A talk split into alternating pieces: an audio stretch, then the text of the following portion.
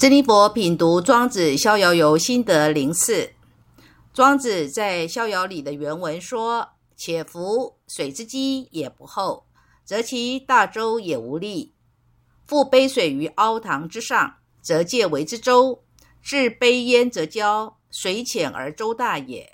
风之积也不厚，则其覆大翼也无力。故九万里而风斯在下矣，而后乃知颇风。”背负青天而莫之夭焉者，而后乃今将图南。傅佩荣教授的白话文是这么说的：积存的水不够深，它就无力承载大船。倒一杯水在低洼之处，只有小草可以当船，放上杯子就着地而不动了。这是水浅而船大的缘故。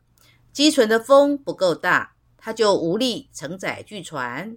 所以，大鹏飞到九万里的高空，才算抵达风的上方，然后才可以乘着风力，背靠着青天，完全没有任何阻碍，然后才可以完全飞向南方。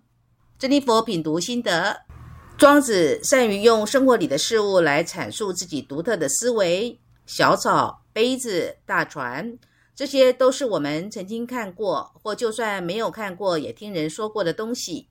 经由庄子把在浅浅的水里却想要开大船的荒谬给点出来之后，人们只要不蠢不笨，就会升起反思，知道如果想要开大船，就要先给自己找到大江大海，而这个想要开大船行驶在大江大海里的字意，不就像大鹏鸟可以因为飞在九万里的高空那样的乘风而行的逍遥吗？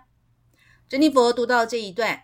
想到的是，人们普遍都会面临两个问题，那就是大江大海在哪里呀？以及自己的条件已经是大船了吗？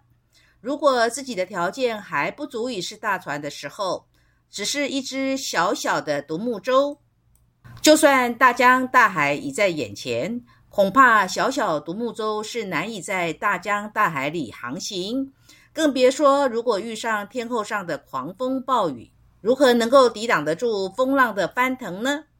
再来，如果因为自己平日的努力，已经给自己的能力、德行、智慧给打造的如同大船一样，但还没能有大江大海般的大市场可以航行时，大船也就只能被迫停靠在岸边等待时运了。所以，一个人想要成就大作为，做出一番大事业。首先是自身要条件具足到够强大。以庄子的思想来说，大所说的是心灵的强大。唯有心灵的强大，才能够超越世俗种种的限制跟捆绑，种种的诱惑跟模考。就好像庄子一生可以说是穷得像鬼一样，有时连吃饭的米粮都没有。但这无碍于庄子心事的强大。庄子所留下来的创作。在历史的长河下，依然是一门独特的思想学说。当然，珍妮佛的意思并不是说我们要跟庄子一样穷得像鬼，才能够创造出大成就，而是说，如果要造就自己的强大，除了个人能力上的积累要够强大，还要有强大的德行来做后盾。这样才能够聚集出强大的智慧所赋予的心灵力量，来应付生活里本来就存在的种种磨难跟限制，种种不预期的变化跟颠覆，种种纠结难解的威逼跟痛苦。再来，人生的机运可遇不可求，机运来了，自己已经是大船或大鹏鸟，当然就可以乘势而上。但是当机运还不来的时候，就是只能等待。除了等待，没有其他任何人力可以勉强得来的奇迹。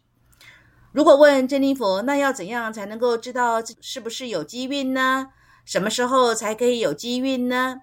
以珍妮佛所娴熟的活出睿智跟美善的生活智慧这门知识，就可以透过个人生活蓝图的解读，来看当事人的机运是怎样的存在形态呢？以及。什么时候可以有机运，可以让当事人好好的去表现、去作为，从而像大鹏鸟一样高飞九万里，背靠着青天，完全没有任何阻碍，完全地飞向南方。就好像珍妮佛为什么会在二零二零年起开始浸润在诗歌、文学、书法、笔墨天地里呢？就是因为珍妮佛的生活蓝图，二零二零年就是珍妮佛可以有好的外在缘分，去满足自己对诗歌、文学、书法、笔墨向往的机遇，所以自然的就在百家讲坛里发现大学教授讲解诗歌文学的欣赏，简直是说的太精彩了。在买来的名家笔墨字帖里，只要勤加临摹书家们的字，写着写着也就能够写出一看就知道是有练过的字了。珍妮佛这种在自己所向往的诗歌、文学、书法、笔墨里的天地里尽情享受，不就是庄子所说的逍遥游的精神生活吗？